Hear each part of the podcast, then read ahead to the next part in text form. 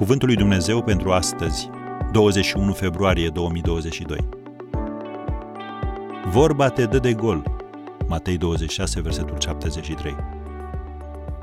Iată afirmând a treia oară, vorbele pe care le rostești te vor da de gol de fiecare dată. I s-a întâmplat apostolului Petru.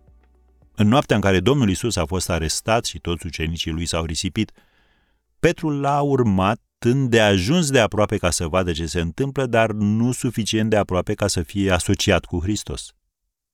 Biblia spune, citim în Matei 26, de la versetul 73, Cei ce stăteau acolo s-au apropiat și au zis lui Petru, Nu mai încape îndoială că și tu ești unul din oamenii aceia, că și vorba te dă de gol. Atunci el a început să se blesteme și să se jure, zicând, Nu cunosc pe omul acesta. În clipa aceea a cântat cocoșul. Și Petru și-a adus aminte de vorba pe care i-o spusese Iisus, înainte ca să cânte cocoșul, te vei lepăda de mine de trei ori. Și a ieșit afară și a plâns cu amar. Am încheiat citatul. După acest incident, nimeni nu l-a mai acuzat pe Petru că este un urmaș al lui Hristos. Nu e așa că ar trebui să știm că profanarea și blasfemia, în orice limbă, fac ca ceilalți să pună la îndoială relația ta cu Hristos? Cuvintele tale au puterea de a-i zidi pe oameni sau de a-i dărâma, de a-i atrage la Hristos sau de a-i îndepărta.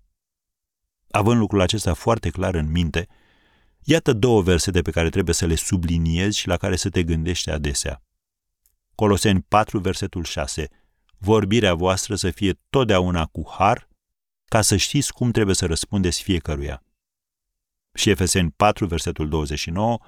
Niciun cuvânt stricat să nu vă iasă din gură, ci unul bun pentru zidire, după cum e nevoie, ca să dea har celor ce laud.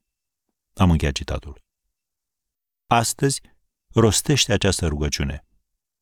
Tată, fă ca ceea ce scot pe gură în această zi să aducă slavă numelui Tău și să-i atragă pe oameni la Hristos. Amin.